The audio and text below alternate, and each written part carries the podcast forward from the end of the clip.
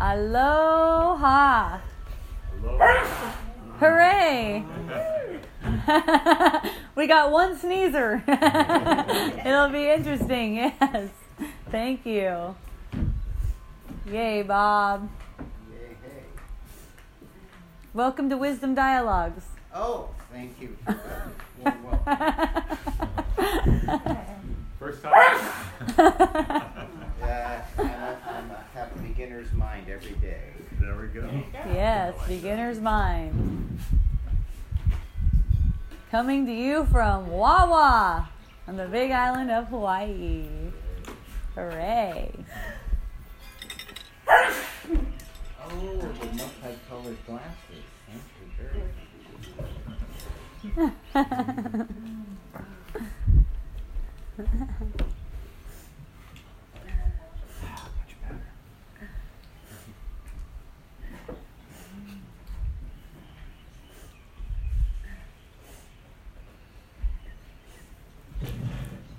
I think one of the happiest recognitions when you see that the world is an illusion is that you have no idea what's good for you. You just don't know. So in not knowing, all the responsibility is given up. But all it takes is not knowing, admitting that you don't know.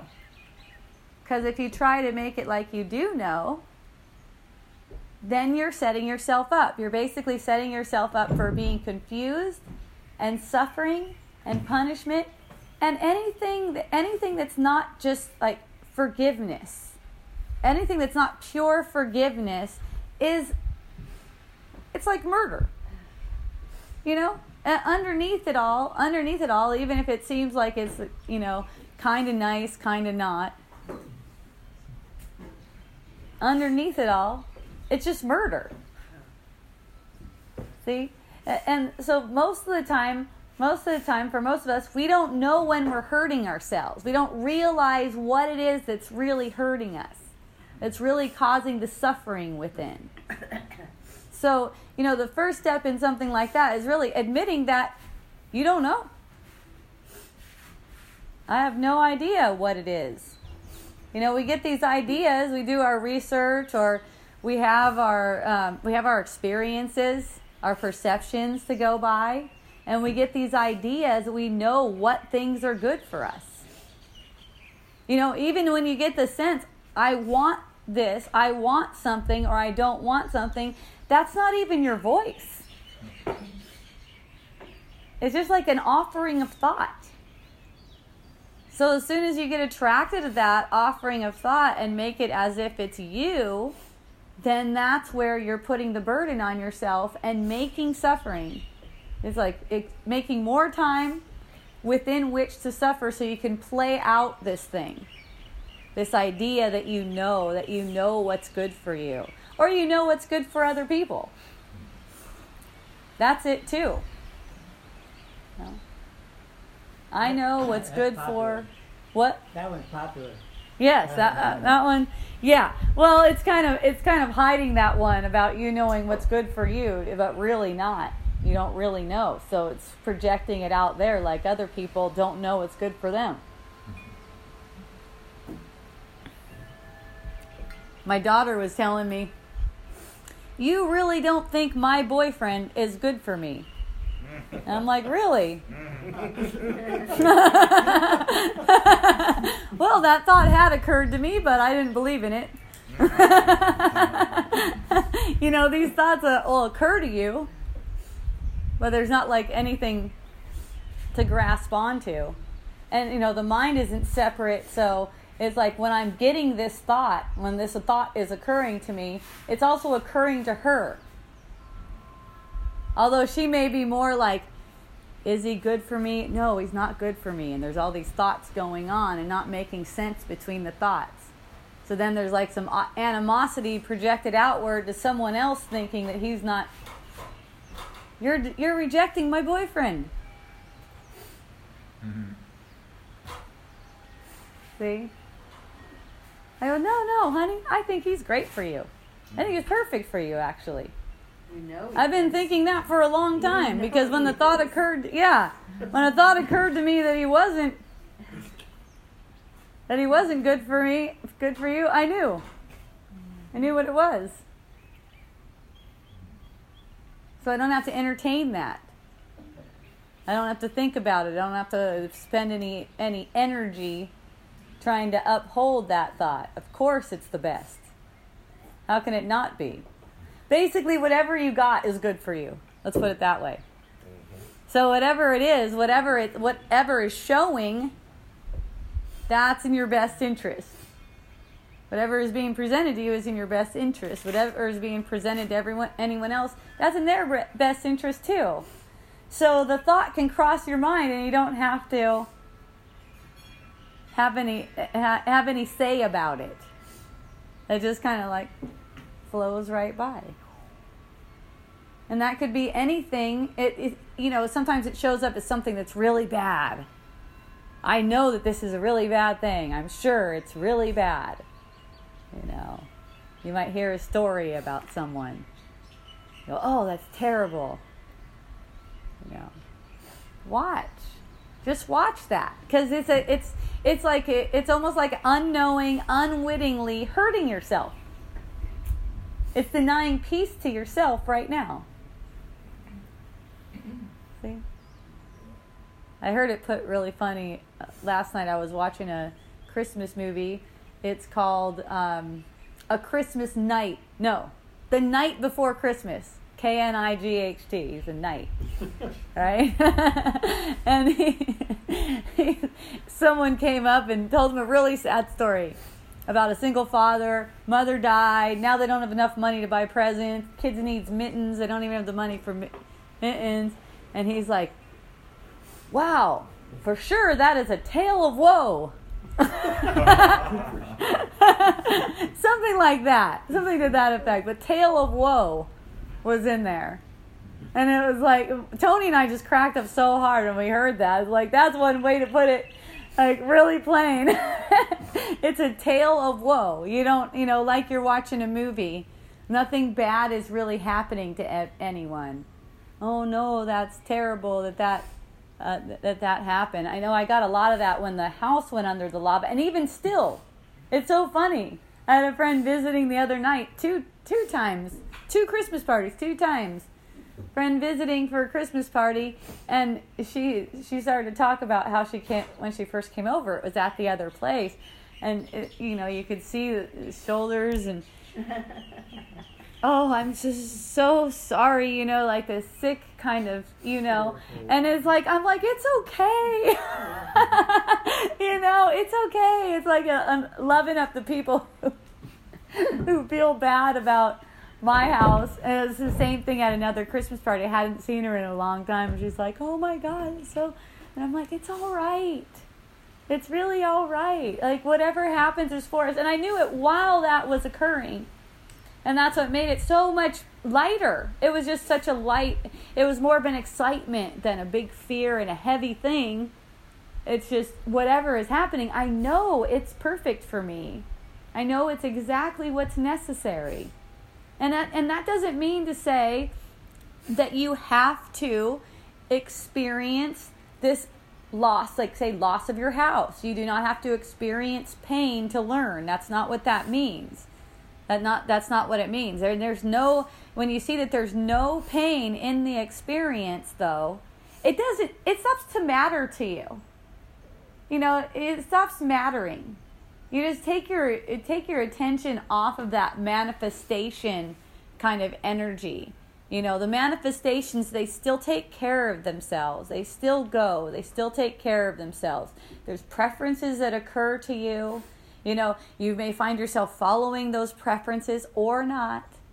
But these things aren't anything that you have to do. And since you don't know what you really want or need, it doesn't have to matter to you how it goes. And in this way, you're putting forth your best effort, or your whole self, or your presence into everything you do. Your love is going into everything you do, because you're not so outcome focused. You're not so outcome focused. And also when you're not outcome focused, this is what I noticed, you don't get discouraged in the middle of things because you can't see the end of it. You know, you don't get discouraged in the middle of things because it doesn't matter. There doesn't need to be an end. I mean, it's all really for the end that you really want to get out of all of it is the illusion just disappears without anything having to play out to its end. Without having to see your kids grow up, for instance. Without having to see your, for instance, yoga app make it onto the yoga store, you know. Yeah, it's like whatever it is that you find yourself in, whatever you find yourself apparently doing, that's for the undoing of all illusions. It's for the undoing of all illusions. So in that, you can be fully with it, and you don't have to have any judgment about it. You know, judgment gets a little bit sneaky for people, I noticed that. You know, it's like whenever you think, why did they do that? Why did I do that? What must it mean that I'm doing that? You're not doing anything. You're not doing anything, but it's a trip because if you think that you have responsibility for it, the way it plays out is you make stupid ass moves all the time. That's what you think. That's what you think. That's the way it plays out. Why can't I just do it good enough? You know, when you're looking at it from a different perspective, like as in there isn't anyone doing anything. Whatever I find myself doing, that's the gift of awareness. So then you can't get it wrong. Then you're never thinking you did it wrong. You know, I had the perception of not having my phone when I thought I meant to bring my phone here today so I could record this session. You know, it doesn't hit me like that. Like I notice how it hits a person when they have that perception. Oh! Got my fucking phone. It's like, oh, there's no phone. I know it's good. It's even good if it's even good if I find myself apparently deciding to turn around and go back to my house and get the phone. It's even good. I'm glad about it.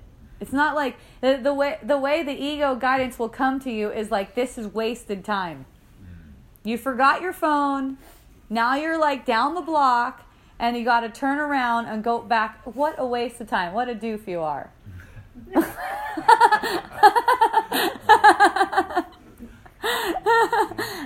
it was funny. I used to get that reflection from my husband all the time. You know, he's like the perfect person for that because he barely ever fucks it up, apparently. But as soon as I stopped buying into that kind of reflection as if it really meant something about me, everything about it changed to where I don't even see that come up. You know, I saw this energy play out for years, for decades, where it would be an instance probably at least once a day. It'd be like, what have you done or not done? Oh, God damn it. This is a long, long time ago. He doesn't say it to me like that anymore. But the groceries you brought last night, they never went in the fridge. Oh, God, I'm such an idiot. Oh, my God, I'm so sorry, you know. And it's like, and that pattern repeat over and over again. And, you know, after seeing it, this is one reason why I'm like, man, it sure does pay to be around the same person for a lot because you see the same thing over and over again until you get really tired of it. And then you're just ready to laugh about it. You know, you're just ready to laugh about it. But I'd see it go to you know, there was like this coldness. It was almost like I didn't deserve love whenever I'd get caught in not doing something right. And I really felt like I didn't deserve love too. So I couldn't be playful and fun after I got caught like that. You know, I couldn't just be playful and fun and have fun. It was like all of a sudden there was this coldness, there was this hope fucked up again energy going on. And so I haven't told this story in a while, but it fits in right here. I'm making a quesadilla, right? I'm making a quesadilla. You know what? And I forget about the quesadilla, apparently. You know, it's like meant to be that I forget about the quesadilla. The quesadilla burns on one side. And that energy, like, you burn the quesadilla? And I was like, yes. Now I'll get another one. And it was like, no problem. He wasn't even like, what's wrong with you or anything. It just goes right back to being playful again. Like the whole thing's gone. It's done. And it's like, oh, that energy's worked out now. And that energy, when that energy arises, it's just like, it's almost like a memory of how we used to be. You know? It's just light. It's just laughing. It's just playful and sweet. And of course, when anyone seems to make any kind of mistake in my presence, I have just the funnest time with it. When someone thinks they've done something wrong or they think they've done something bad to me, it's just so simple because I know they can't, even if it seems like they have. You know, it seems like they stepped on your toe, for instance. It may even seem like something worse, like they intentionally did something. Like they intentionally did something to you. Let that be really playful and fun. And when someone else is accusing you of having done something, which Bob loves, it's one of his favorites. Oh yeah, that happened today. Just about every time. Yeah, I'm glad it's the same guy, like you said. Yeah, really just stick with him. Stick with that guy. Stick with that guy until you can totally laugh about it and be light about it. Mm. You know. Mm. That's what it's for. Everything you're going to see through in laughter. And you know, when you're not seeing through it, when you're not laughing at that time, you know, some part of you is. Some part of you is really joyful about that. And, you know, it's okay if you don't feel that joy right now. It's okay if you don't get that laughter right now. In your recognizing what that depression, sadness, solemnness, whatever it is for, that's where you're allowing the healing in. It doesn't matter how bad it seems. When you just realize what that's for, it's just for you to see the contrast. For you to see that contrasting feeling. What denies who you are? You know, it must be that I'm mistaken. It must be that I'm mistaken about something. If I feel upset or I can't laugh, I must be mistaken. You know, for me, if I just stick with that, I'm out of that fast. Because to make it like I definitely know something. There is a reason here for me to be upset. The reason could even be, this is all an illusion and I don't belong here. I belong in heaven. It's the same thing. It's the same thing. Those words are true, but you're not here too. So... that resistance is what keeps the illusion going, makes it heavier and keeps it going, that resistance to it. So anytime you feel any form of upset, even if it's for the reason that the world is just an illusion and I want to get out of here, keep admitting that you're making a mistake. You have a mistaken belief, because without that mistaken belief, you're wholly joyful. You have to be wrong about that. That's the hardest thing with the ego's guidance. The ego is so authoritative, not authoritative.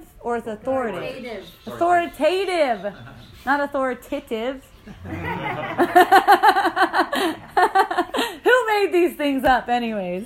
The authoritative people. Yeah. That guy with ties on, rope around their neck. This is how we say it.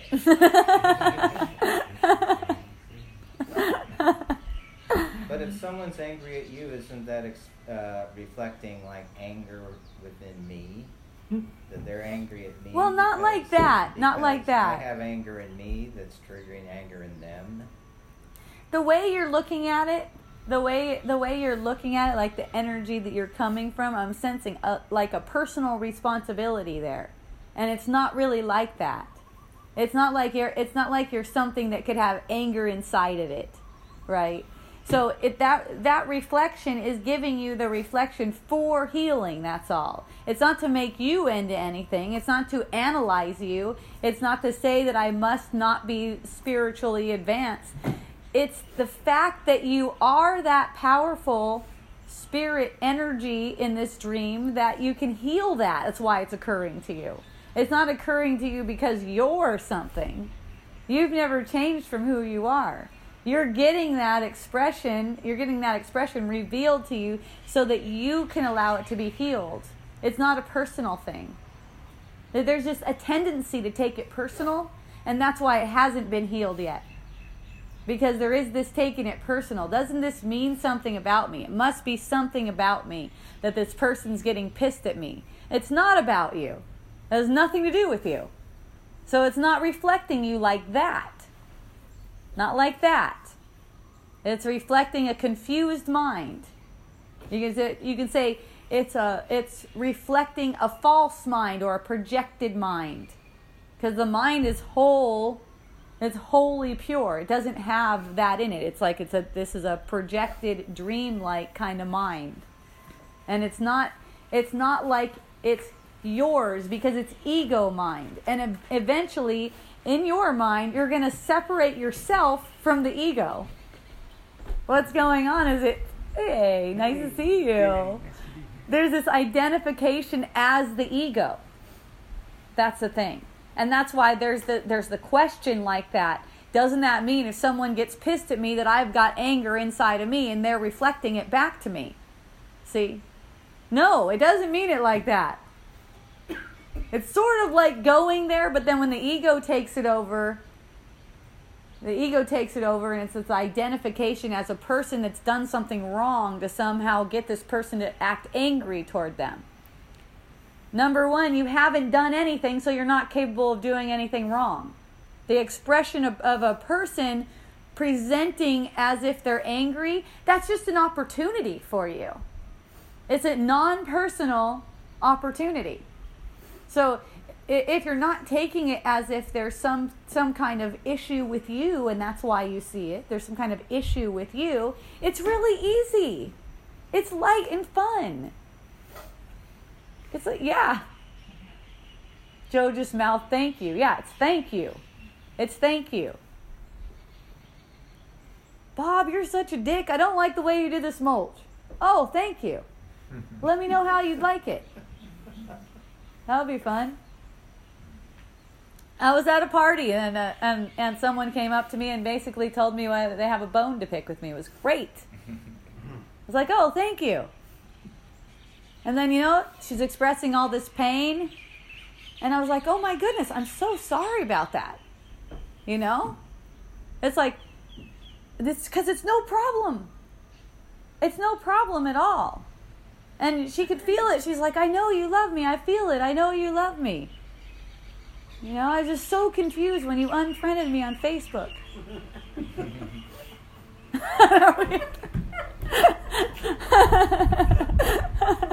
And then it's like, oh, yeah. And then a little bit later in the party, and she's back again.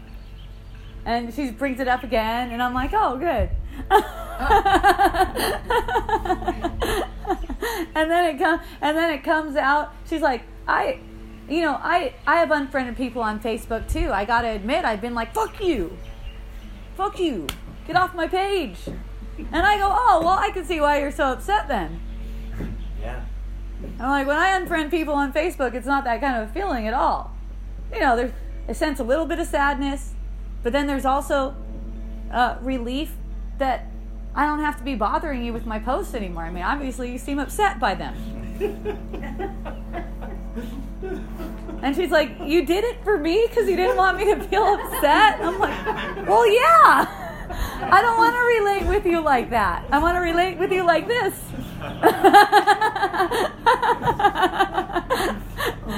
It's just natural. She's like, oh my goodness. She put her head down like that. And then it was like she did something wrong. I'm like, no, you didn't do anything wrong. Nothing happened. But the thing is, you know, it's like where we have to tell our side of the story. It's like trying to push things when they're just developing naturally. They're just all just developing naturally. I noticed that, like the first time, you know, I didn't have to tell her anything. The first time she brought it up, I didn't have to say anything, tell her any reason why or anything like that. It was like, oh my goodness, I'm so sorry. You know, that comes out of seeing this reflection. That's me asking for love. You know, it's just like seeing that reflection, not believing I've done anything wrong. That gets the ego all involved. Or not believing she's done something wrong, forgetting herself unfriended. You know, that's the other thing. Well, you, oh yeah, nice to see you. Well, you know, you were just like a little too much over there on my page, you know. And so then it comes up after the fact, and then it comes out why it's like so obvious. Oh, this is the way she's seeing it. It's like, fuck you, get off my page. And then she goes, you like peace, don't you? I go, well, yes. I do. She's like, I gotta admit, I like intensity. And I'm like, okay, that's all good too. That's a lot. That's fun too. I'm not afraid of that. You know, I'm not afraid of hanging out with someone who likes to be intense. You know, there's no problem. If that evolves like that, I'm open. We have fun rollerblading together. That's pretty intense. See what I mean, Bob? See what I mean about the taking it personal? As far as what, you know, what's being presented to you is not a reflection of who you are. It's showing you what you're not. Always. Illusion showing you what you're not. It's not showing you what you are. It's reflecting what you think you are. Which you're not. Yay. So yay. So it's like that hidden belief in separation. That's why there's a big thank you to a person like that, because it's getting shown to you right now and giving you that opportunity to extend love to yourself. All for yourself. I had one friend ask, he did 2 recordings, it was so sweet. He sent me a couple of recordings. One of them was, the first one was, what do you do? He gave me a scenario, like, you know, you have a partner, and say you talk to this guy, say Chris, for instance, for a couple of hours, and you know your husband will get jealous about that. Do you go and tell your husband that? Or do you just keep it quiet? And then the second recording was, you know, it just occurred to me that it's probably better to just tell everything so that it can be used for growth, for learning and growth, right? And it's like, I look at it and I just laugh. It's like the simplest thing, but it's like there's an ego trying to take responsibility for what comes out of the mouth again. That's all it is. It like comes in these different forms. It's like the same exact thing again. What should I say to him? Should I tell him or not? Like, you have a choice. That's where it is. That's where you're attacking yourself right there. It's just like really simple like that. I'm attacking myself right now because I think there's a choice in what I say to my partner. That's setting you up for uncomfort. Probably fights with your partner too. You know, in all different ways. Illusion just doesn't make any sense. It just shows suffering. You put it in, it comes back out. Now I got to figure out what I'm going to tell him. What am I going to keep secret from him, and what am I going to tell him? Or I'm just going to tell everything and let him get upset. Then you just get that playing out. You're damned if you do, damned if you don't. That's right. Yeah. That's right. And that's where you are. That's where that saying comes from. I like this hope because people always have a problem with this idea, like, oh, you don't have a choice in what you do. But what you're saying is like, this is why you don't have a choice in what you do, because you're just going to be attacking yourself if you think you have a choice in what you do. You can always feel guilty about that. That's right. That's right, because it makes you into something you're not. That choice, that illusion of a choice, comes from the idea that you separated yourself. There really isn't a choice, and so the illusion makes it look like everyone's making choices, and then we have to be responsible for our choices. You know, even people like say they pick a political party or a political candidate or something like that. Like, there's no choice in that. It's all conditioning playing out. It's just conditioning. It's like this thought believed, and this thought believed, and then this thought believed, and then this equals this person. That's who I like. or the other one, I don't give a shit. I don't give a shit who the planet it is. Same thing. That's just conditioning. It doesn't matter. One way isn't better than another. One way of being isn't better than another. But it comes up like that. Like one way, especially like around here, people are very holistic, right? People are very holistic. And so, you know, you mentioned the flu shot, and it's like, no. Do I look like a flu shot kind of person to you?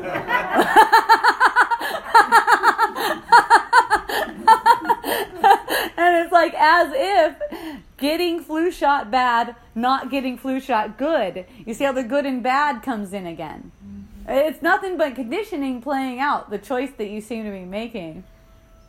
Last week we were talking about how I had some staph come up on my leg and ended up using topical antibiotic, and the question was, well, if you don't believe one illusion can affect another, then what are you doing putting a topical antibiotic onto that staph?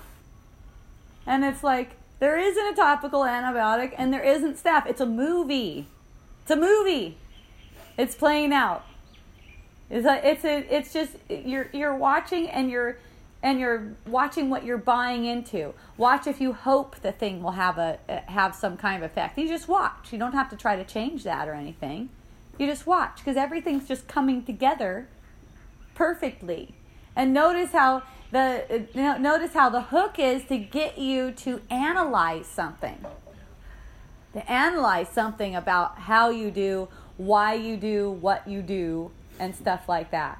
And when all there is to look at, and that's why this is such a big distraction, anything that's going on the surface, such a huge distraction, all there is to really look at is, how do you feel? How do you feel about that? It's great. Find yourself with some staph on your leg and watch that, and watch what kind of opportunities arise with that. It's opportunities. It's like, oh, staph, an opportunity. You know, for like probably a 5-minute span, it got like super dark for me. I'm like, whoa. I was like, wow, okay, awesome. And then it's just like, and then it's just like letting that energy just dissipate into whatever it is. And the solution, apparent solution on the surface, because remember, it's just the mind playing out, presents itself how it presents itself. It just shows itself how it shows itself. You know, it might be that you think you're on one thing and someone says something to you and goes, oh, try this. And then all of a sudden you're like, oh, you know, for me, the way it presents itself to me, you know, people will just say something, or I might hear something or something, and I'll automatically just know, oh, that's the thing that's going to seem to work this time. Can I ask a question? Yes. So I'm having a sleep issue. Oh, how fun. I love those. And so, so I'm watching and I can't sleep. Uh-huh. So I'm just like, you know, so what do you do when you can't sleep? Well, there's no sleeping. There's no such thing as that. You're making an imaginary thing up about sleeping. There's not you. So it's making it into something. You notice how you're making it into something. Earlier today, you even called it insomnia. Right. Yeah. It's not anything. Nothing's happening. Remember that nothing's happening. in the nothing's happening, you're going to see the solution occur to you. Just like there it is at some point when it's necessary, when that attachment, let's say attachment to getting good sleep. When that attachment to getting good sleep is seen for what it is. It's just to get you to identify with the illusion. And see, you might think that you feel tired during the day because you didn't get any sleep or you didn't get enough sleep. And that's a perfect thought to work with, because look at the feeling when you believe in that thought. So you go into the feeling, and that's all. There's nothing wrong with finding yourself not sleeping at night. It's great. In fact, there's a great saying in A Course in Miracles, the energy doesn't come from sleeping, it comes from awakening. So that whole time, and you know that thing about the sleeping, that's been something that has occurred to me like ever since I was a teenager. You know, I'd find myself just up in the middle of the night, like bing, I'll go on the computer and play solitaire a bunch for hours. I'm just like got all this mental energy that just wants to come out, you know, and just like have this thing like zzz, middle of the night. You know, and then through one portion of my life, maybe like the 30s or something like that, I called it insomnia and I hated it. And how am I ever gonna find what it is that lets me get to sleep? And then eventually I realized that there isn't sleeping. We're making that up. We're totally making that up. I was in Vipassana at the time. And you know, you sit and meditate all day long, 10 hours a day. Interesting thing is, at night, I would just be laying there wide awake. You go back to sitting in meditation the next day. At night, again, lay there wide awake. So, you know, in putting my attention to the sensations in the body's energy field, like you're instructed to do in Vipassana meditation, putting my attention into the body's energy field, I could tell that all problems with being awake in the middle of the night were just being manufactured energetically, that there was really no problem. And when it started to be no problem for me, it was just no problem. It was just not a thing. Now apparently it's been like, it's funny as it comes up now, it's been maybe like 2 weeks, maybe 3 weeks or something like that. One night, I took some ganja butter, went to sleep, I slept 8 hours. I was like, what the heck? Next night, I'm like, I'm taking ganja butter again. Anyways, 2-3 weeks, ganja butter every night, sleeping every night. Is that going to work for everyone? No, it won't. But it just so happens that it's that sleep now that's what's for awakening. And so the ganja butter seems to be the agent. There's always something that's an agent. Watch that. There's always something that's an agent. When you cut meat, for instance, with a knife, there's no knife. But it seems to make this cut. Seems like you're using something to make that cut. It's just like anything. There's always, like, you know, you could say water is the agent for getting the sensation that you're clean, or that your thirst is quenched. But it's all the same. It's all the same thing. So whatever it seems to be, watch how, you know, in my case, what I see is agents just occur to me. I'm not even looking for them. They just occur to me. But I know it's not that agent. Like, for instance, the ganja butter that's making me sleep. And in knowing that, there's no suffering being made from your perception of it. There's no making your body real out of it, using that agent as if it's real. Or here's the other one: you should just be able to sleep naturally without the ganja butter. What's wrong with you? Don't you know, like, mindful meditation and stuff like that? You know?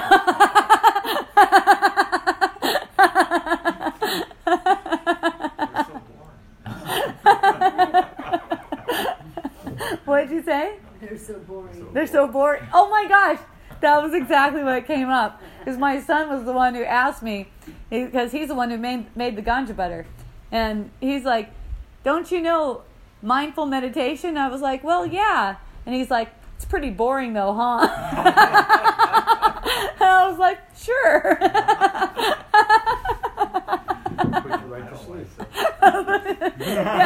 Yeah. So somehow, what I notice when they're just like laying there and meditation, all of a sudden there will be like a realization, like boom, and then I'm like all wired. I'm like,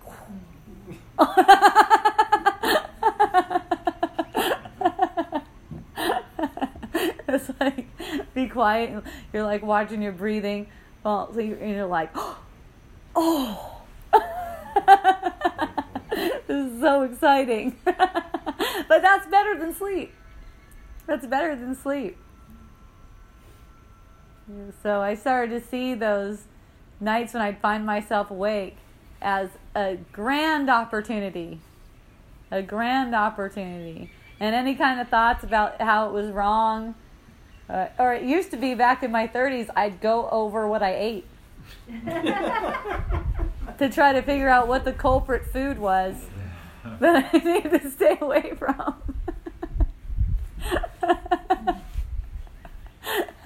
But now it's like I wasn't looking for anything to even be an agent for sleeping.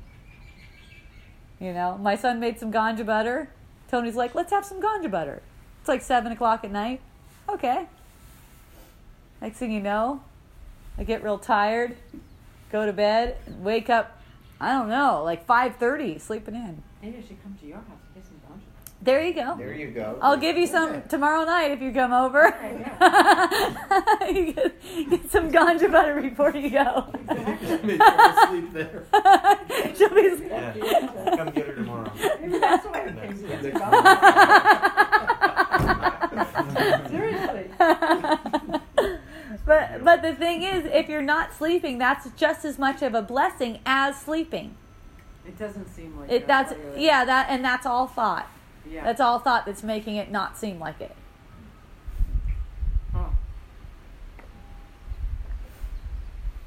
And that could be anything. That could be a pain, like a pinched nerve, or a pain in the neck, or I don't know. So what do you say? It's just not. It's not real. It's not happening. Yeah, it's just not. See, the thoughts occur to you. The reason why you're getting upset about it is because during the day, the thoughts are occurring to you that something went wrong because you weren't sleeping last night. So you're feeding that all day long. Right. Yeah, and you're building it up, too. I'm getting anxious, too. A little anxiety on top of it. Yeah. Which I'm feeling, too, which I keep saying, this is not me. Like, I could actually even say, this isn't me, and it goes away. Uh-huh. But then it comes back. Yeah. So when it comes back, do you know the feeling of it? Yeah. Yeah. So let the feeling, let the feeling kind of grow. Like let it be, let it grow. Right. So the "it's not me" said with a sense of let's get this feeling, because the feeling, it's actually the feeling effect of believing you separated yourself from reality. It has nothing to do with sleeping. It has nothing to do with what you think it is. You're not upset for that reason. You're only upset because you separated yourself from reality. So the feeling effect that you're getting is coming from before the world. But you're projecting it as if it's from what's in the world, what you perceived in the world of not getting sleep last night. It's just complete bullshit like that. That's why you get the feeling effect, knowing that it's that sense of separation that you're getting right now, and it burns it. It just burns through it. It's like holy fire on that. It goes back and it undoes the idea that there's a problem. I'm not sure I get that. I'm sure. So when the feeling comes up, yeah, you're saying it's not me. You're saying it's not me. Right, to separate from it. Right. But there's a sense of not wanting to get that, to have that feeling too. And, and so the feeling itself is for healing. So it's kind of like to let the feeling build up its force, build up that intensity within your body's energy field. So you're allowing it to build up because what you're experiencing is the effect of the thought of separation. You're not experiencing an effect from not sleeping. It's the other way around. It's the feeling from the thought of separation projecting for an illusion like you didn't sleep last night right now because there is no last night. Mm-hmm. It didn't even happen. Can we try that on my allergy that's happening here? Sure, go ahead. I'm in total suffering because this whole thing, my face feels like it's like twice as big, and thank you. That's not reality. And yeah, I still can't breathe on one side. I need to sneeze some more to be over it. And so, how do I make? What do I? So there's the suffering. Well, you just said you're suffering because of this stuff, and that's not true. Okay. Yeah, and it's so the other way around. Separation from oneness. Got that. Well, and you believe in it right now. That's the only way you can be suffering over it. Even in having the perception of stuffy nose and allergies and tightness and everything like that, that's not suffering unless you make it into suffering. Yeah, so it's like right now, where's the gratitude for these sensations? Where is it? What happened to that? Only resisting the physical manifestation. Yes. And that's what's common. That's what's common with recognizing that the body isn't real, to want to resist physical manifestations. It's like you just want it always to feel good all the time, but really you don't. You want it to feel shitty like that so that you can undo the cause of the body in the first place. And if you're perceiving yourself in a body, that's what it's for. That's really what it's for. You know, so it's like there's still a lightheartedness and a sense of joy within you because that's who you are, even in getting this perception. But there's a habit to resist. Notice on Facebook when someone talks about how they're sick, there's this ugh. Why? Why is that? It's so accepted. It's freaking hilarious. You're not really sick, and that's why it's fun. You're pretending to be sick, and you can have fun with it. People trip out because I'll be like talking to them on the phone, and oh no, I'm not going anywhere today. I've got this going on or something like that. You sound so happy, and I'm like, well, I am.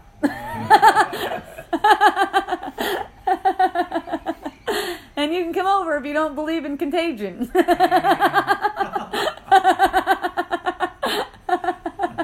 Or if you do and you want to get it, go ahead too. Yeah,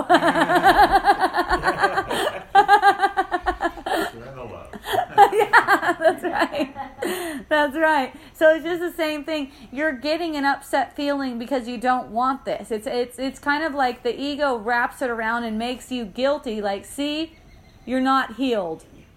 See, you're not healed. And the thing is, because I'm still allowing this manifestation of suffering. Yes. Like, this is so and there's no bad. Suffering in the manifestation. There's no manifestation of suffering. It's not like that. You know, it's just making it into a suffering thing. And the ego will say, look, there's something, you know, your body, look at your body sick. So what did you do? Well, it's always like, what have you done? You know, it's always just an extrapolation of that first. Oh, well, look at... Now you screwed up. That's why you can have so much fun with it, because you see that it's just an upset feeling that is making this thing into any kind of suffering for you. You're just looking at that manifestation and thinking it's responsible for the feeling that you're projecting right now, but you're really projecting that feeling from the thought of separation. So it comes from before. And then all of your apparent things like sicknesses and stuff like that, they seem to be easier. They seem to go easier and faster because there's not the resistance to them. And you can have fun while you find yourself in them. There's no problem. And then if you don't have any If you don't have any kind of resistance, which is really the same as attachment, resistance to certain agents being used, you know, then anything can work for you. Anything can work for you. If you don't have these ideas about what's good and bad for you, anything can work for you, and you can you'll just know. It's like you just know. Oh, that's like when I had this mask thing on my face. It was like this big mask on my face for many months. It was like some kind of growth. It was all over here, and tried all different. Yeah, it was raised up, and it was just like this mask, and it was like scaly and red. It was like all wrinkly and shit. and you know, it was like I was trying all this different stuff. I was trying all this different stuff on it, and then eventually I just was like, okay, well, that's just how it is. I'm just gonna go with that now. You know, I'm just gonna chill out and go with that. Look. It's my new look. For however long it's my look, this is my look. And you know, it's just like one day, I don't know how it occurred to me. Maybe someone told me or something. You need this particular antibiotic. And as soon as I heard it, I knew it wasn't like any of the other things that I had tried. It was like as soon as I heard it, it was like, oh, it's time for that to. It was almost like it's time for that to go. Like just in having that experience was so awakening to the fact that none of these things actually work. Like we're making them up. I mean, if some probiotic had the ability to wipe out this big, I would be like, everyone would be taking it for everything, it seems like. Jeez.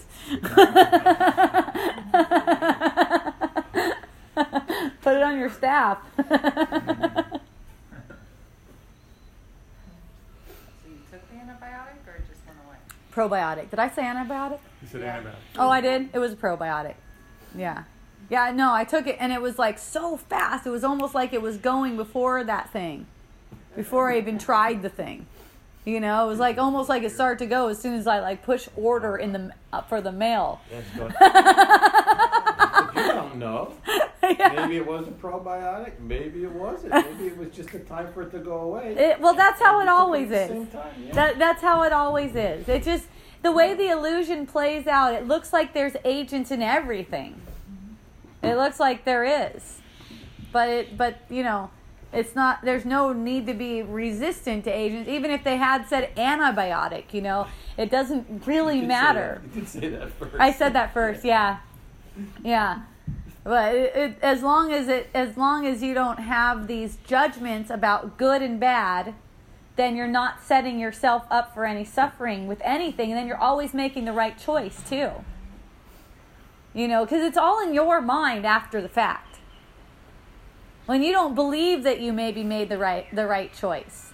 And then watch how you project for other people if they possibly didn't make the right choice, because that's coming back on you. And when you think that you didn't make the right choice or possibly didn't make the right choice, that's suffering. And it's setting up more of the same. And it shows you, the illusion rises up to show you that you can't get it right. Which, thank goodness for that. If you're getting it right and killing yourself and everyone else, that doesn't work out very well. It's going to be all roses until all these bodies die. We got it all figured out.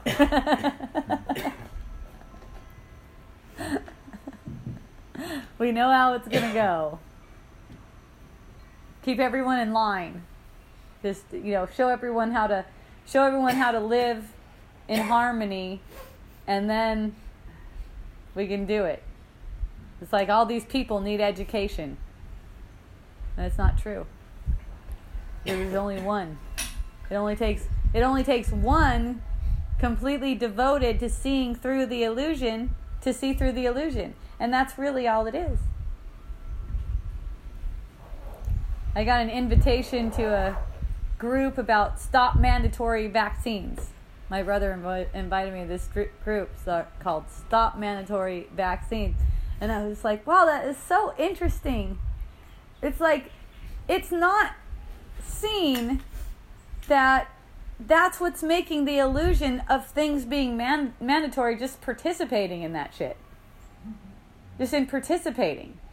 No, you can't make this mandatory. Mandatory for whom? There's this idea, like there's an idea, this is how you fit into society. You know, you have kids and they go to school and they get vaccines. Oh no, we don't want to, we want them to have to go to school, but we don't want them to have to get vaccines, you know. So, it's just, wherever there's like some kind of control mechanism, and then it's like supporting this control mechanism, let's get them to control us the way we want them to control us and other people. Let's get it to the way we want them. So then it ends up in a yes or no issue. Should there be mandatory vaccines or should there not be mandatory vaccines? When the whole thing, you just go splat. It's meaningless. It doesn't mean a thing whether vaccines... For one thing, vaccines don't have the power to do anything. So even if your kid does get vaccinated, it's an appearance that they got vaccinated. It never really happened. It's not a problem. And no one has a choice in it. That's the other thing. No one even has a choice in it. It's in believing that we can do better in the world. That it's setting up more instances of things where you see where it needs some kind of improvement. The more there's an attempt to improve the world, the more it's set up to keep making more time and more suffering, because that's missing the responsibility that's given us in every moment. It's totally glossing over the responsibility that's given us in every moment. When we try to go against something that seems to be happening in the world, that's making that thing real. That's making that kind of energy real, as if people have authority over other people. No one has authority over anyone. No one has any authority over anyone. It's amazing when you see that, how much freedom it is. It's not a rebellious kind of thing. It's not a rebellious kind of freedom. It's not like you see a cop and you're like, hey, fuck you, you don't have any authority. You know? Let me show you. Yeah, right. You're going to get your face. But when you just know that they don't have authority over you, you know, all of your communications with them come out clear. You know, and you're just in knowing that. And I've been to court where I've been accused of child neglect too. You know, I've been to court like that, where, you know, you're looked at like you're like this thing, and it was just so comfortable and easy. It was so comfortable and easy because I know there's no authority. I know that's just the costume the person is wearing up there on the bench, and all these people that are coming around, you know, poised, police officers, social services, people from the school, you know, they're all like just set up kind of like props. And it's just so easy. Everything flows so gently and simply. Even the case just gets dismissed, you know? It's just, but if you think they do have authority over you, you're playing into their game. Then it's like, well, let's change it. Let's have the authority go a different way. Let's have the authority that they have over me go this way. Let's have it go my way. Let's get those people that I don't like, let's say the ones that are destroying the planet or being greedy or whatever the deal is, let's have them behave the way I think they should be behaving, more like me. More like I think I am. I'm right and you're wrong. That's it. So anytime, you know, you think you're going to fix the government, that's making the government real. There's no government. They got no authority over anyone. We're completely making that stuff up. You know, I was watching a show with my son, a show called The Patriot Act. I don't know if you guys saw that show. It's a young, I think he's Indian guy, and he was talking about old age. And boy, did he paint a bleak picture of old age. No one has enough money. The biggest wave of baby boomers, what do they call it? The silver Silver Surge or something like that of people. Oh, no, retirement age, can't retire. It's so sad. And it's like, oh, I'm so glad I'm seeing this. Because it's just like the way it's met energetically, that's where the opportunity is met. That's where the opportunity is, you know, you're seizing that opportunity. It's like the way it's met, because it's like this bleak, and my son's watching this bleak picture, you know, it's made for guys his age, of how our whole society's going, man, if something doesn't change, it's going to be like this. And it's like, no, I'm making this up right now. I'm projecting for this right now, just so I can get this feeling as if something is going to go wrong in the future. As if I'm victimized because of, I don't know. What am I victimized by? The pensions went away. There used to be pensions, apparently, until the 80s when Reagan came. I was like, wow, I didn't even know that was a problem.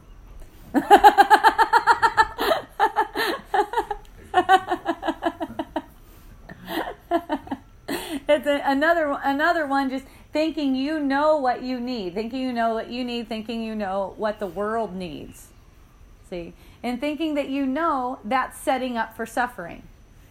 And it comes in a variety of different ways, so it doesn't automatically it may look like what you thought, but it may come in other ways too. And so, you know, to tune in and recognize, with willingness to recognize when you're hurting yourself, which you'll start to see, you know, when you first start to look, it's just all day long. Just like almost every thought that occurs to you is just like automatically believed. Oh yeah, I know something. I have an opinion about that, for instance. And you know, there's no need to try to regulate how you speak, whether or not an opinion pops up. Just have fun, laugh about it. You know, be willing to notice that you made that up. You came to that opinion because of thoughts that you agreed with over time. It's just like keep on taking a thought, another opinion. They don't belong to you. Well, I'm of the opinion that, I don't know, we shouldn't have loud diffusers for sale at Miracle Botanicals. Well, I think that we should. Oh, okay, let's go with your way then. That's good. Not going to hurt anything. Especially when you get the idea, you just know you're right, and if you go with the way another person is wanting to go, it's going to get screwed up. So now you really have to, you know, you have all the concepts behind you that you really have to stand your ground on this one and get your way. Otherwise, things are going to get really screwed up. And it is, you know, for me, it just comes back to, I do not know. I do not know how I even want it to go. And I don't know what's going to make it go a certain way. That's all make-believe. So many times people get caught like that too, thinking they're so sure. They're so sure they know. They know the answer. They know what the outcome will be if it happens this way. And then they'll be shown that it wasn't. Oh, wow, how did I have that misperception? It's just because there's that desire to be right. You're going to find yourself having misperceptions like that. You could say it's all a misperception. So whatever you think it is, it's not. Oh, interesting. I think if we go the way he wants to do it, it's going to go so badly. Let's see how it goes. I don't know. And having the perception of it going badly may be exactly what we need. And we'll know for sure if it occurs to us that way. That's how we know it's what we need.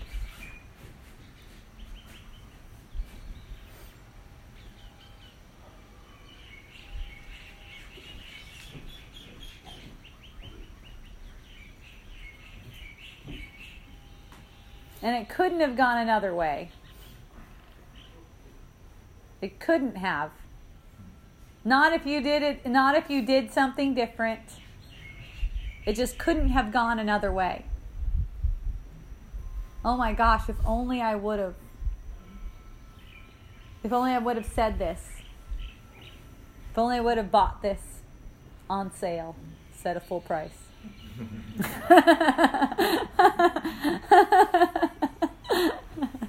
only I would have waited a couple of days. Can't go another way. That's another one of those distractions. It's like, it's almost unintentional, but it's still intentional. It's almost unintentional just because there's a veil of ignorance when people are hurting themselves to think that, oh, I could have done it differently. Or they could have. Even something so trivial as I should have worn a cooler shirt today. Nothing's trivial. Every single thought is making something up or undoing what's made. There's only two ways to go about it. It's making something up or it's undoing what's made. So when that's the case, if that's the case, and it is,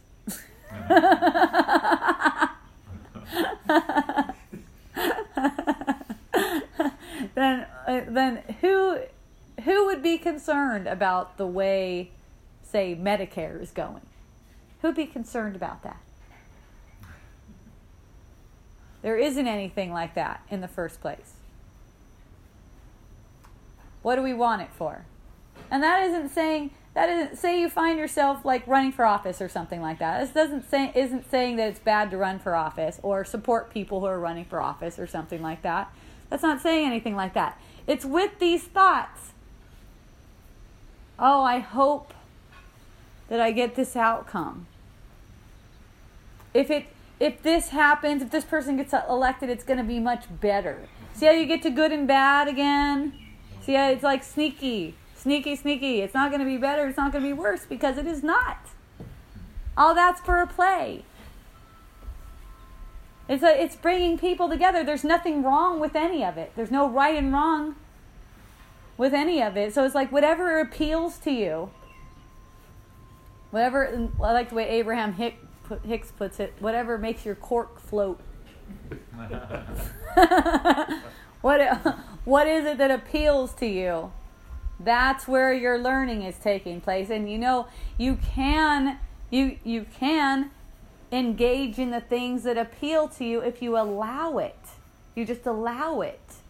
It's in the pushing, it's in the resisting, it's in the should kind of thoughts, what you should be doing. And that even turns something that you would be interested in, that would be really joyful for you, into a burden when you think you're doing something because you should, or this is the right thing to do, or look at those people who aren't doing it like me. But what if it's so much fun to do it? Then that's how you know. So who knows if she's got a chance or not? It's fun to support Marianne. She's beautiful. Yeah. I love her. Yay! You know? But whether she wins or not or whatever happens, it's just what's gonna happen. But right now, it's a gas, especially with people that are like, how can you support her? She doesn't have a chance. Oh, how fun! It brings so much. Aww. Well, why don't you just listen to a video? Why don't you check her out a little more? What you got against love? Or the Department of Peace. The Department of Peace, yeah. But it's really fun, yeah. I get the other one. Oh, yeah, no, I'm not really into politics. Not into politics. Don't you care about... What's the matter with you? Not really. Not really. Yeah, there's not like either way. It's all what is joyful for you. You can allow that. You can just allow that, whatever it is.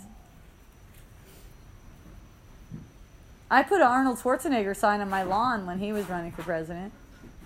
You wanted him? Oh, no, not the president. The governor. Governor. Yeah, the governor. But was it a poster? And he won, and it was your fault. It was my fault. Sweet. But you know what? In that one, like, almost everyone wanted him. Yeah. Yeah, I know. Yeah.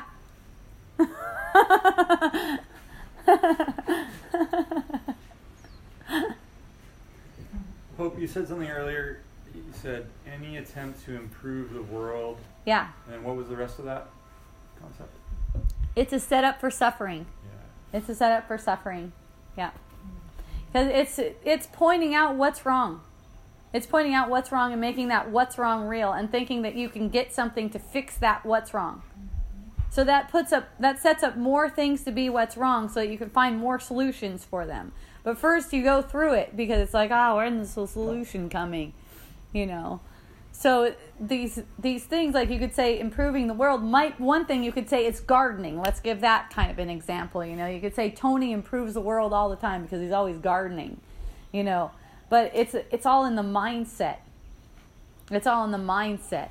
It's like this idea that you can do something to improve it, you know. It's making it into something that it's not. It's making it into something more than just a projection of thought. It's making it into something that's more permanent, that now you can do something to improve it. But all of the apparent doings, even if they seem to be improving the world, they aren't really happening. Nothing's happening. Nothing's happening to the world. But it's that attachment and that attraction to making the world real that makes it more heaviness and more illusions of suffering, more illusions of things that need to be improved in your imagination. So when it just seems like something needs to be improved, you know, it's so close, it's like right there in that instant when it's occurring to you that something's out of order and it needs something else. There's an upset feeling that needs your attention because that feeling is really coming from the thought of separation, not from the illusion that you see something in the world that needs to be improved. See, that gets very frustrating with people. I like to use a presidential candidate thing as an example because that's a really good example. It's like how great we could have this one as the president, and then this will do this, and then it'll do this, and it's like, what I see and what I've seen over lots of decades of just watching is that people will get in conflict with one another about it. People will get in conflict over it. You know, well, what kind of like, what are you saying? Why would you support her? You know, you're taking votes away from the other Democrats. Uh-oh. You know, it's... That's true. Yeah, it's good stuff. You're like, because I know the world can't really be improved, so I'm having fun. I gotta beat Trump. She's another Jill Stein. Screwing it all up. Yeah. Making such a mess. But no, congratulations. It's awesome to have something where you can, you know, feel inspired and get behind someone like that. It's fun. Yeah. So it also applies then to our lives, right? Like any attempt to improve our lives. Or yourself. Improve yourself is set up for suffering. Yeah, your house too. Yes. Your life, yourself, your body. That's another big one. You know, I'm trying to improve. Oh my goodness, I'm at the store. 2 times it's in my face today. I went to a couple different stores. It's about losing weight on the front of magazines. I'm like, people are still doing that? How many times are they going to lose the same pounds? Lose 43 pounds by some, I don't know, just like, yeah, it'll be like some miracle herb. It's like, whoa, dude. You know, it's like, that's one of the self-improvement things is it's like, said that, you know, if you're smaller, you're happier, I guess. But then the mannequins in Target are pretty fat. Like, they got these big mannequins. I'm like, wow, those changed. They put some new mannequins in. There's like, lose weight on the magazine, and then the mannequins are huge, and they're selling huge clothes. So, go figure. It's funny. It's like... It's like this improvement, self-improvement, that's a really big one, especially with the body. Like, I want it to be thinner, I want it to be stronger, I want it to be healthier, I want it to not have acne or a freaking big mask across my face, you know. But all those wants that arise, they're just to be a distraction. They're just to be a distraction. When you realize they're just to be a distraction, it's like, no problem.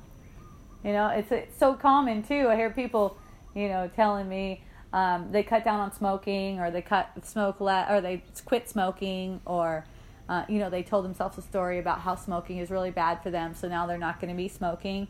And it's like, you're making that up. You're totally making that up. You don't have to. You don't have to do it like that. The one smoking is just occurring to you. Then you're going to only smoke as much as is joyful for you. There's no problem with smoking. It's just smoking without joy that's an issue. That's why I find ganja works. What? That's why I find ganja works so much better. Yeah, when you're not condemning it. Guilt. Yeah. To smoke with joy. Yeah. If it's the right kind. But I've seen people go through it so much, you know, like there'll be this quitting, of whatever it is, complete cold turkey quitting, and then feeling like, okay, now I'm doing it right. Now I feel less guilty because I'm not doing that thing.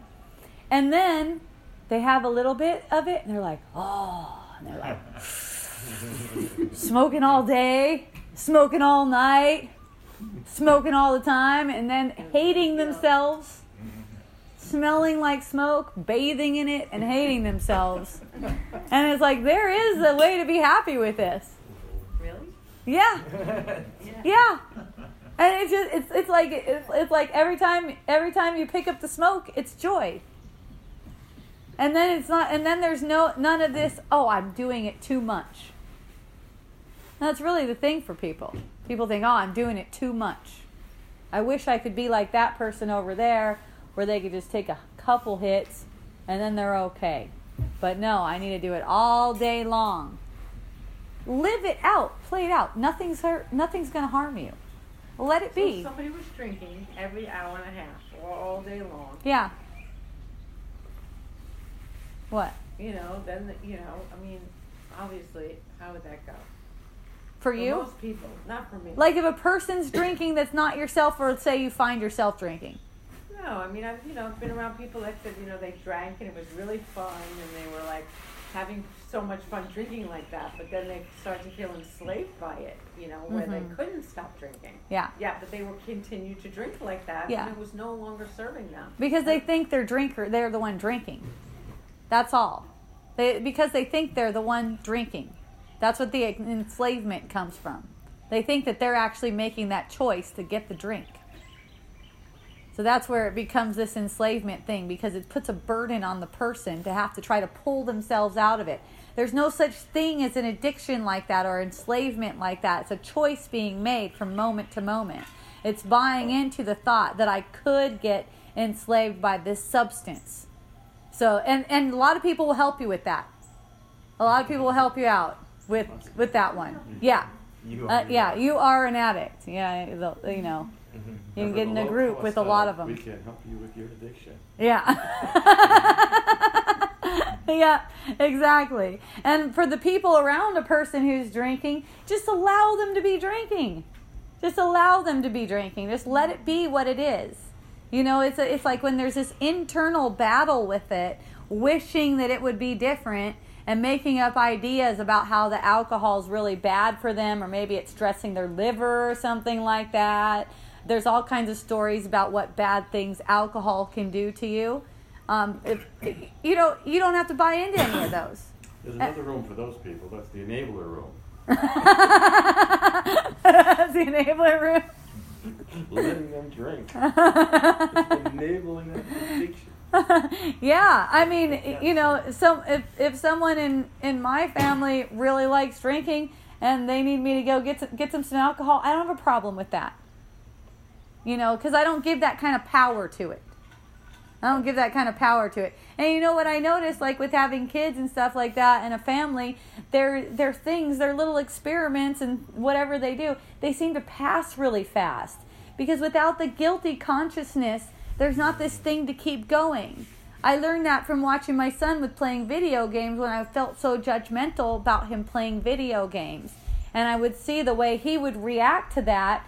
He would go into his room almost rebelliously playing the video game. And so then it's the video game is like getting set up to be like an addiction for him. And I just kept on relaxing in my own energy field. That's where a lot of my learning took place, in fact. I just kept on relaxing a lot in my own energy field. And, you know, my son, it did not take long at all before he was like, you know what, I'm done with that. I'm completely done with that. I don't need that. It's not joyful for me. That was the thing. It just wasn't joyful for him anymore. And that's where we miss how it just, the joy meter went down on the thing. And that's where it turns into this kind of energy that seems like addiction. It's like we think we don't deserve the joy. So it's like we're using that thing now for punishing ourselves.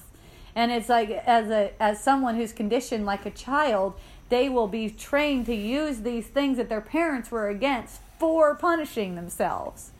Well, that's why you see, you know, I have friends, people have told me, well, I let my kids play video games, and you know what? They're complete losers. I have a couple friends like that, where they're adults now. The kids are adults now, and they're still in the room. And, you know, in getting to talk to them, getting to talk to the parents, just kind of like, well, what's the situation? How is it going? And the kid is like super down. They're not kid anymore. They're like in their 20s and 30s. They're super down on themselves and victimized and feel like they're broken. And so all they can do is play video games. And it's just an energy play.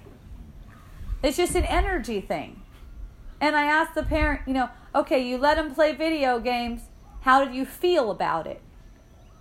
I was just waiting for them to grow out of it. Well, that's not a good feeling. That's an upset feeling if you're waiting for them to grow out of it. And I know that feeling.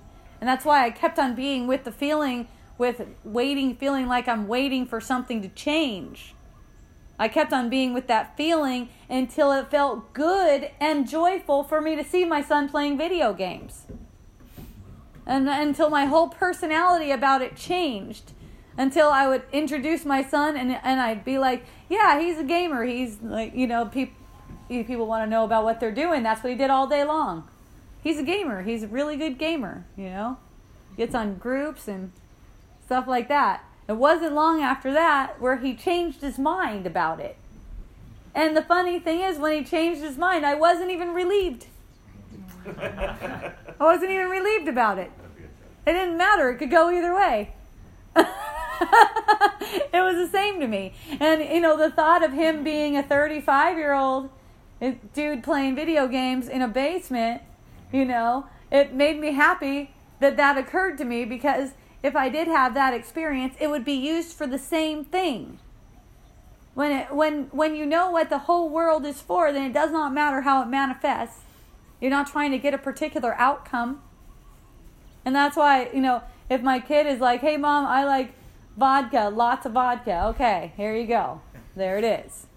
You know, go ahead. It's all an experiment. There's a thought might occur to, oh my God, well, what if they just like drink so much vodka that they die? They die of alcohol poisoning. That would also be meant to be. Meant to be, and there's nothing you can do or not do about it. That's the thing. There's nothing you can even do or not do about it. And it's okay. They're going to die when they're going to die. They're going to apparently die. They're going to do an illusion of dying whenever it serves everyone's best interest. So how can you get that wrong?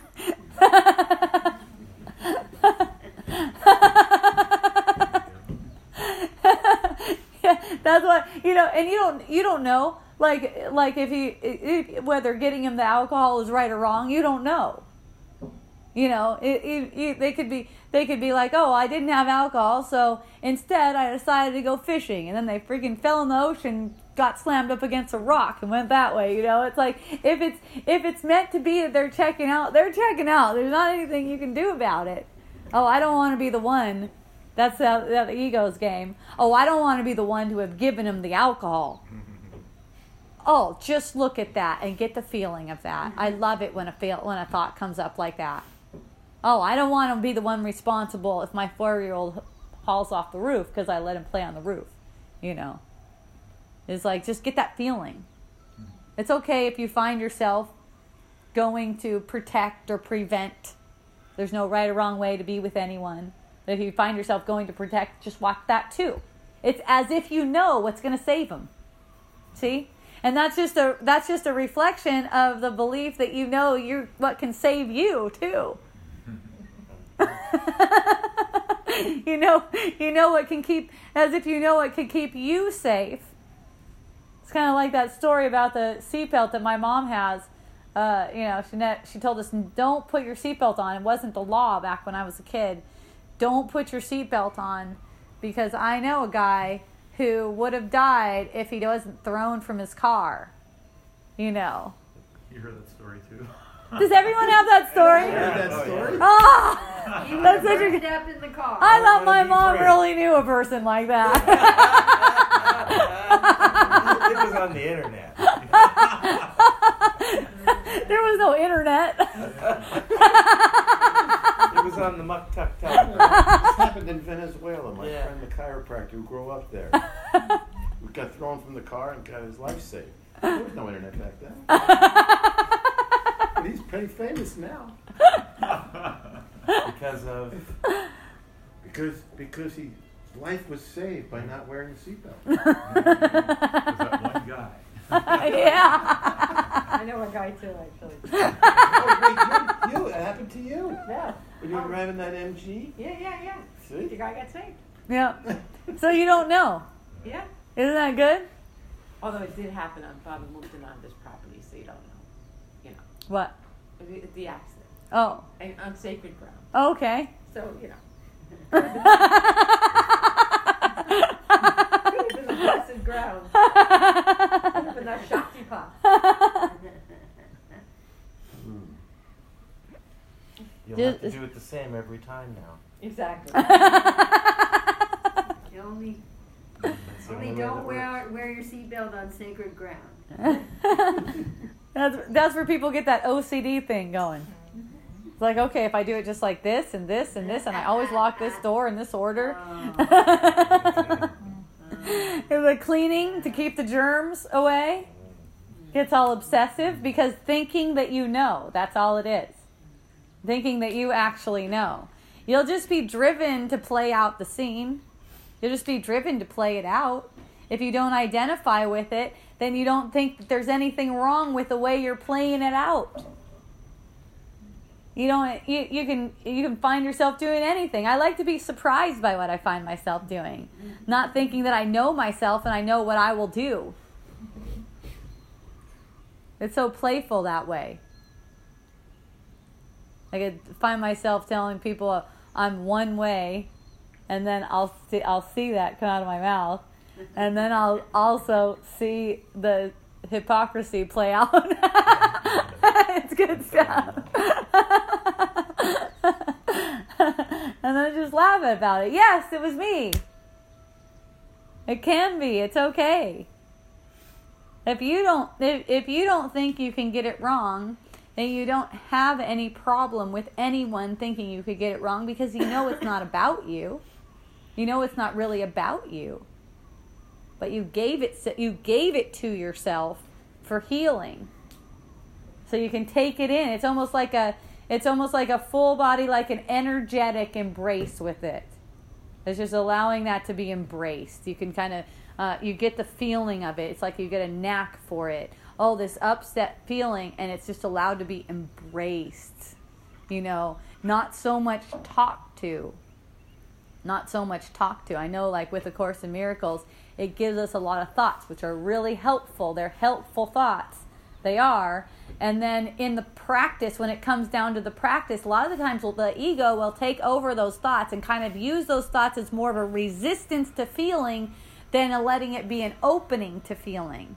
You see what I mean? Like, use that thought, I'm not this, for instance, and it's more of a resistance to feeling more than I'm not this. Thank goodness now I can just like feel this because it can't touch me.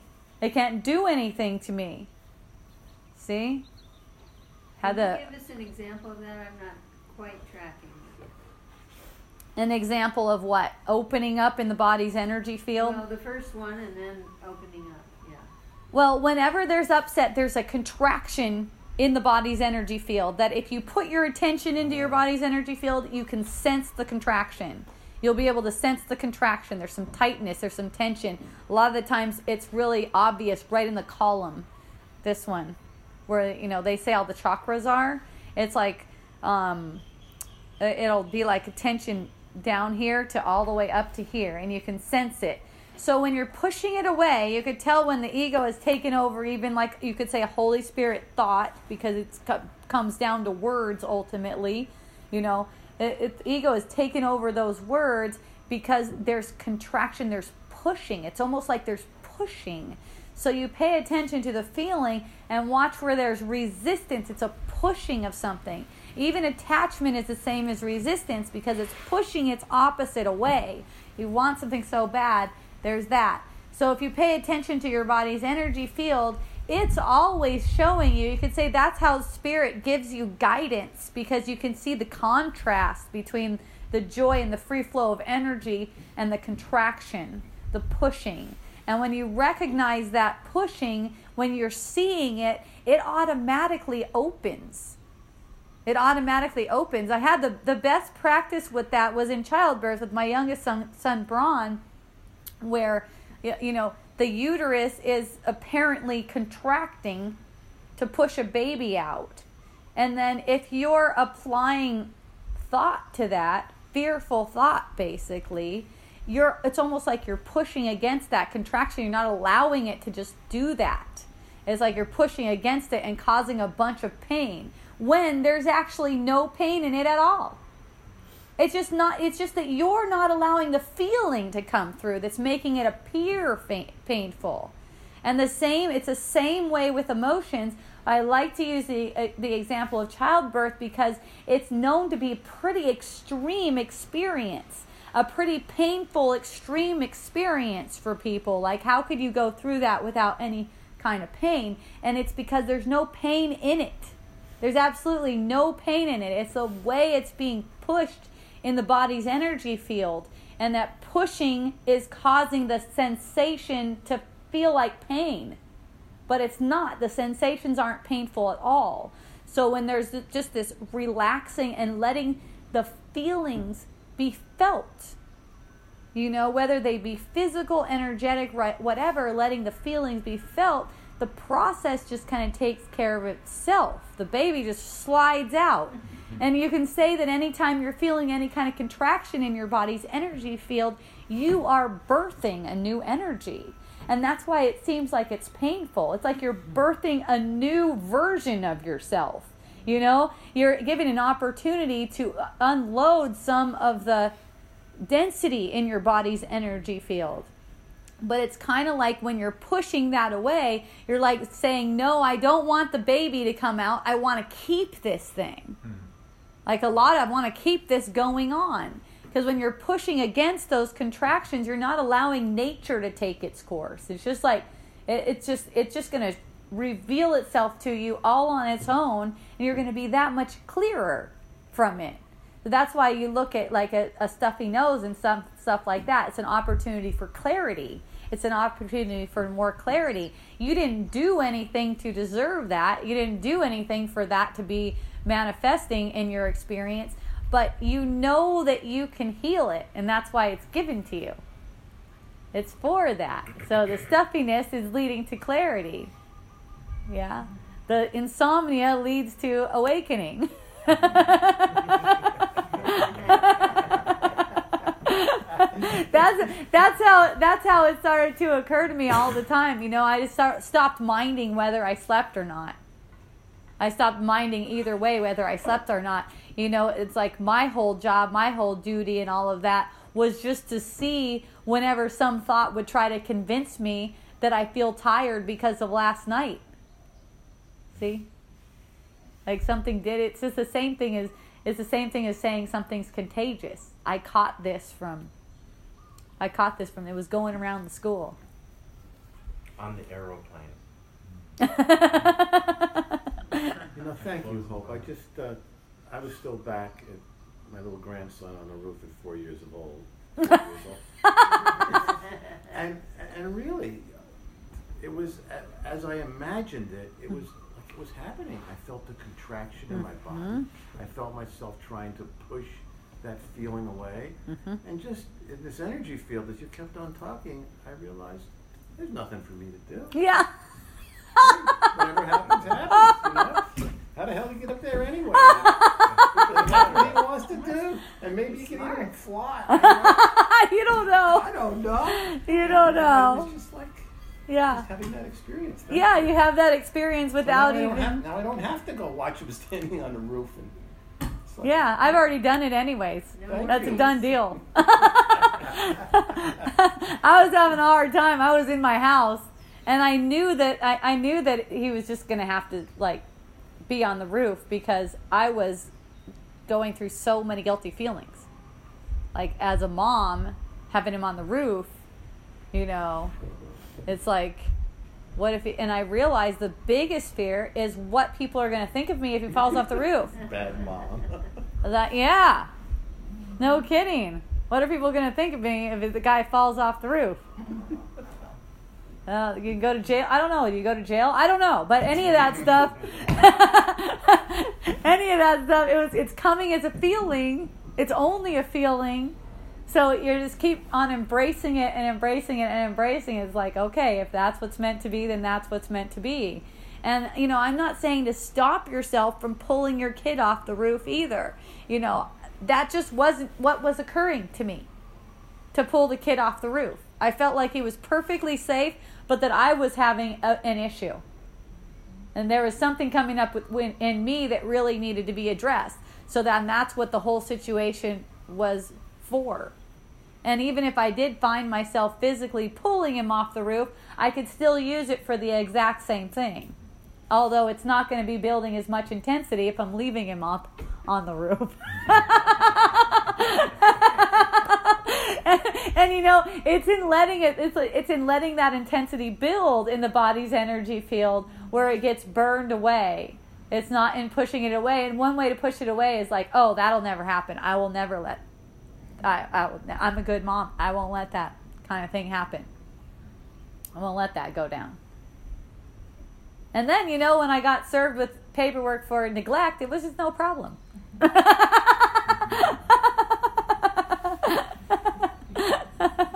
Apparently, when you enroll in school, you're supposed to go to school. And if your mom doesn't make you go, she can go to court. How did you handle that? Did you not enroll them the next year, or what? No. Well, one year he went, and he didn't go very much. He wanted to stay home a lot.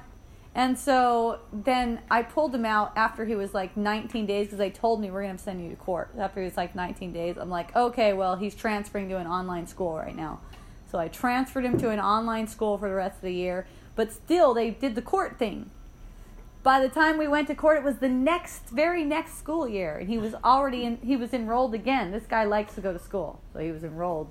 You know, he took the half a year off. And then he went, and he's like, I want to go again. And he was enrolled again. So then by the time the court case came, it was way toward the end of that next year. He was in 6th grade. And when the judge dismissed the case, he also lectured my son, telling him to go to school. And so my son, he was, I guess, 12. He was in 6th grade, 12 or 13. He goes, how many days do I have left in the school year? And he looked up how many days he had left in the school year, and he calculated it out, and he knew he couldn't get in trouble for that number of days. He's like, I'm not returning this year. you know, just to like be rebellious, you know, like I'm not going back. Fuck that guy. I didn't like the way he talked to me.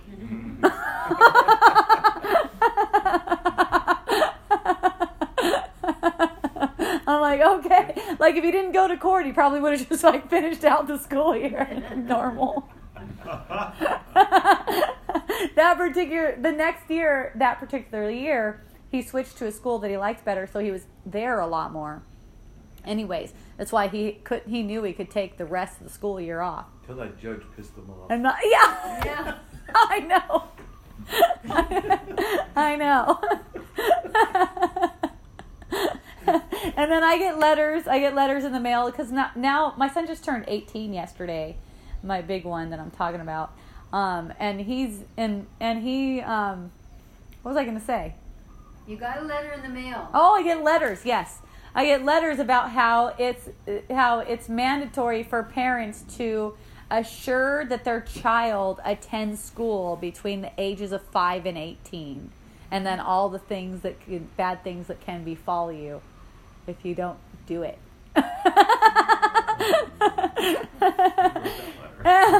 know. And I just say, okay.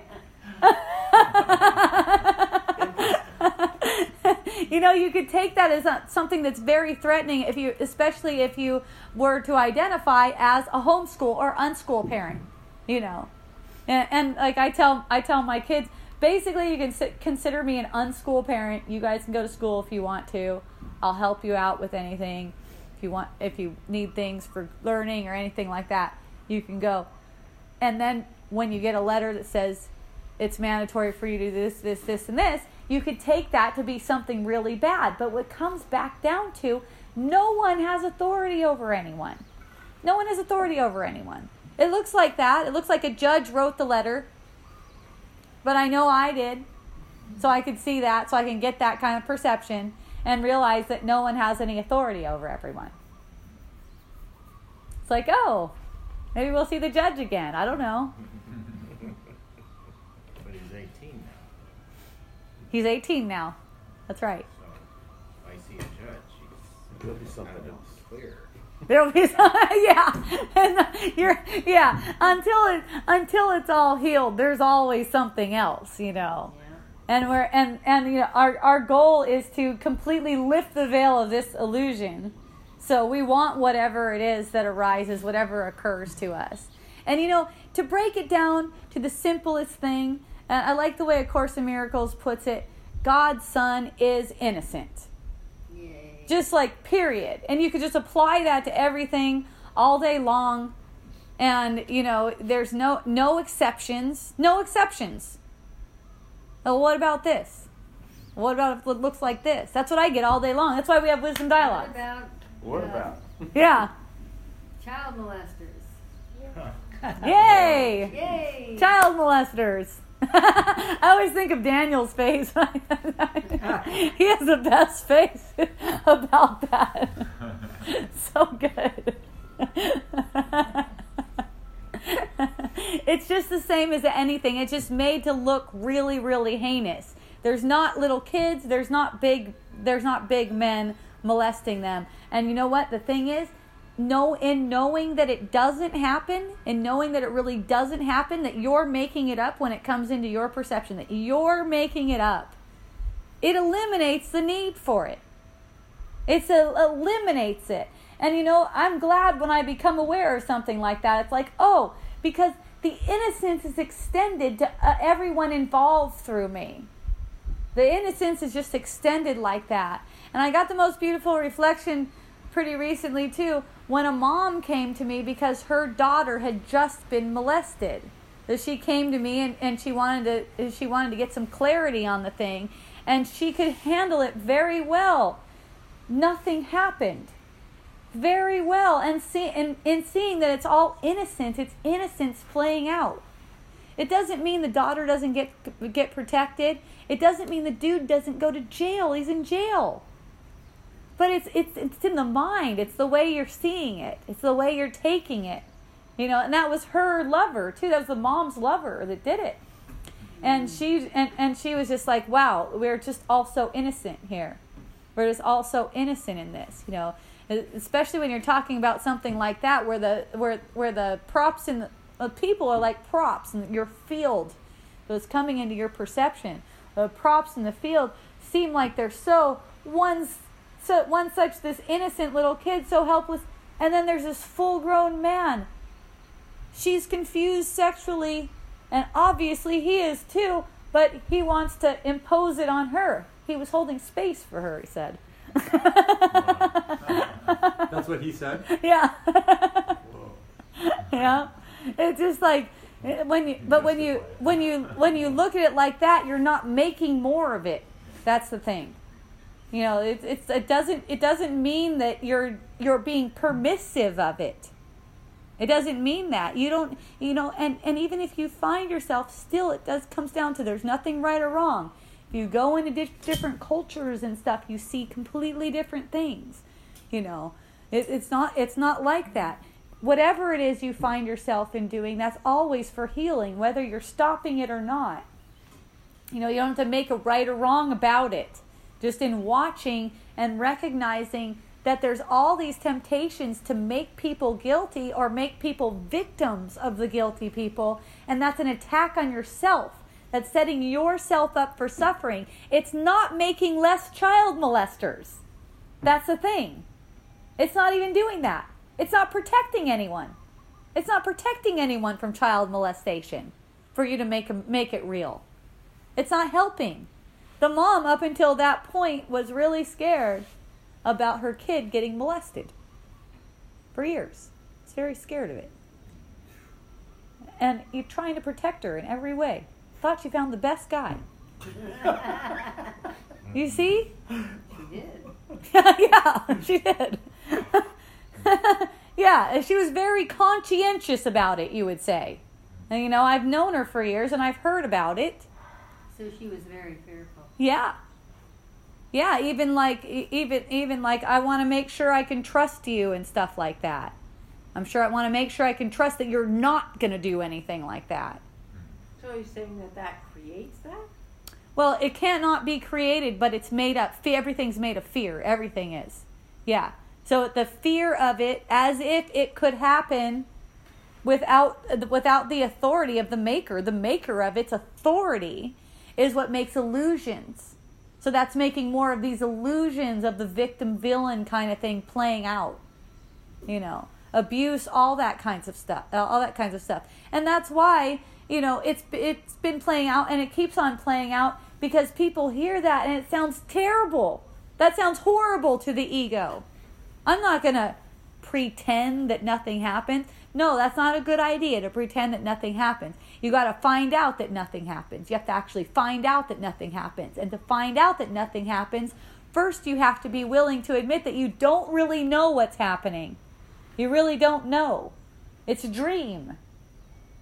It's dream. So since nothing's happening, everything's given to us for healing. Everyone stays way safer when there's not these guilty projections of people and bodies being able to harm other bodies. People being able to take advantage of anyone, anything being unfair, anything. See? Calling them out on Facebook? No, there's nothing wrong with it. But watch, because when you're watching it play out, the more you watch it play out, the more you're not going to be as motivated to follow a thought that says that someone did something to someone. Instead, when that a thought occurs to you, like when someone comes up and tells me a story like that, you know, it's like, oh, now that's a tale of woe. You know, you get the notice the contraction in the body's energy field. That's what it's extending love is. It's embracing that energy. It's embracing that feeling. And it's not in believing and pursuing the idea that this really happened. Hope you won't believe it. I got another couple, the man and woman, call me about their daughter having been molested, and you know it's like oh, and it's like I feel it. And embrace the feeling, and it's like, well, how can I help you? You know? And you know, in this case, it's amazing. I'm amazed by the people that can show up. They can take that. I really want to see this differently, they're saying. Even with something like that, I really want to see this differently. And it's like, yeah, that's really what you want out of it. You don't want to go start a show about how you're going to catch all the child molesters. That just makes more of them. Special child molester prisons. You know. Once a child molester, always a child molester.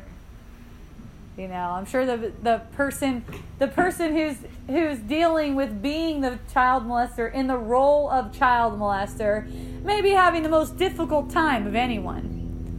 You know, and look at that. You don't have a choice in what you do. Say you find yourself child molesting. That's hard. That's a hard perception to have. That's the hardest one. If you find yourself just perceiving a child molester, can you be generous with them? You know, it's going to be way harder for them to see through that idea because they think they did it. They actually think they did it. You, from your position, are in a position to offer so much more than what they can offer to themselves because they think they molested someone. That's going to be difficult to see through. And you think that you're the one that did it. It seems like you would be in more of a position to give some charity where you just have the perception. It's like, oh no, that person's innocent. And you can sense the lightness in your own body's energy field because now you've just accepted salvation for yourself. That's for yourself. It's like asking for love. It's like, can you still love me now that you see me like this? Look, it's Christ with these different kind of costumes on. Look at this costume now. Where's your love now? You know, they're bloody. Got a knife. Where's your love for me now? That's all. Yeah, now they are raping children. What's that? Yeah, now they are raping children. Yeah. Wow. Yeah. Uh-huh. It's amazing that it's amazing how much healing is available in that, you know, especially for the person who has been through it, whether it's a parent where, you know, like my mom will tell me, because I had the child molester upbringing too. I lived with my stepdad who was into child molesting. So my mom will tell me now, you know, now I don't know if she's ever going to tell me it again, but that how bad she feels being the mom, you know, having been the mom and how bad it is. And it's like, hey, Mom, nothing happened. And my mom, she knows I'm right. She reads the Bible. She's been studying the Bible for like, I don't know, 50 years or something. She knows it's right. And I say, hey, Mom, actually nothing happened, though. He didn't do anything, right? I know you're right. And I go, well, then it applies right here. It applies right here, right now. Give it to him. Because if you don't, you're the one who suffers. And I know firsthand from myself, when I wouldn't, I wanted to be a victim because I felt very guilty if I wasn't the victim. You know, if I actually like wanted that and, you know, as a kid, then that would make me feel really guilty because I didn't understand. But then once I understand what's going on, it's like, oh, I did want it, just not like that. I set that thing there for a purpose. It has a reason, you know, and it's for that forgiveness, salvation, enlightenment. Definitely lightening up the energy in the body's energy field and not feeling so dense and different because I went through this. And PTSD because I went through this. And recognizing that nothing happens, and in giving him and offering the forgiveness to him, it's so healing. It's so blissful that I don't have to hold anything against him. You know? Multiplying suffering.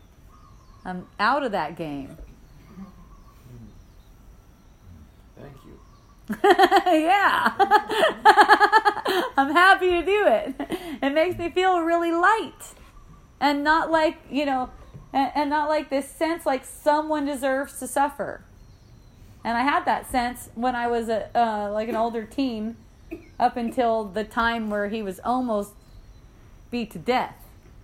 I had visions of him getting hurt, and it really like hurt, like in myself, and setting up all this suffering, you know. And then once he got a beating, I was like, I felt this sense of relief, but it was ego relief. It was ego relief. My suffering did not stop there. It was like the start of it. I was like, oh, thank goodness, I've been vindicated. But then that's where it really started, where I'd find myself doing a lot of suffering. But once there's a freedom, and setting my mom free too. It's not like my kids. It's not like that made it so that my kids get the same kind of treatment. It's the opposite.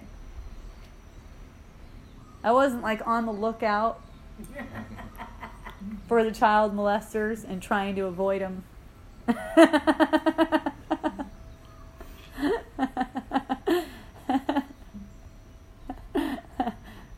In fact, even to imagine someone getting like that with one of my kids, at any age that they are, even when they're little kids, they always had freedom. That's another thing, just the freedom to say no. Freedom to say, fuck you. There's this way of having to show certain people respect because they're older than you. That's a big setup. It's okay. I'm older. I know what I'm doing.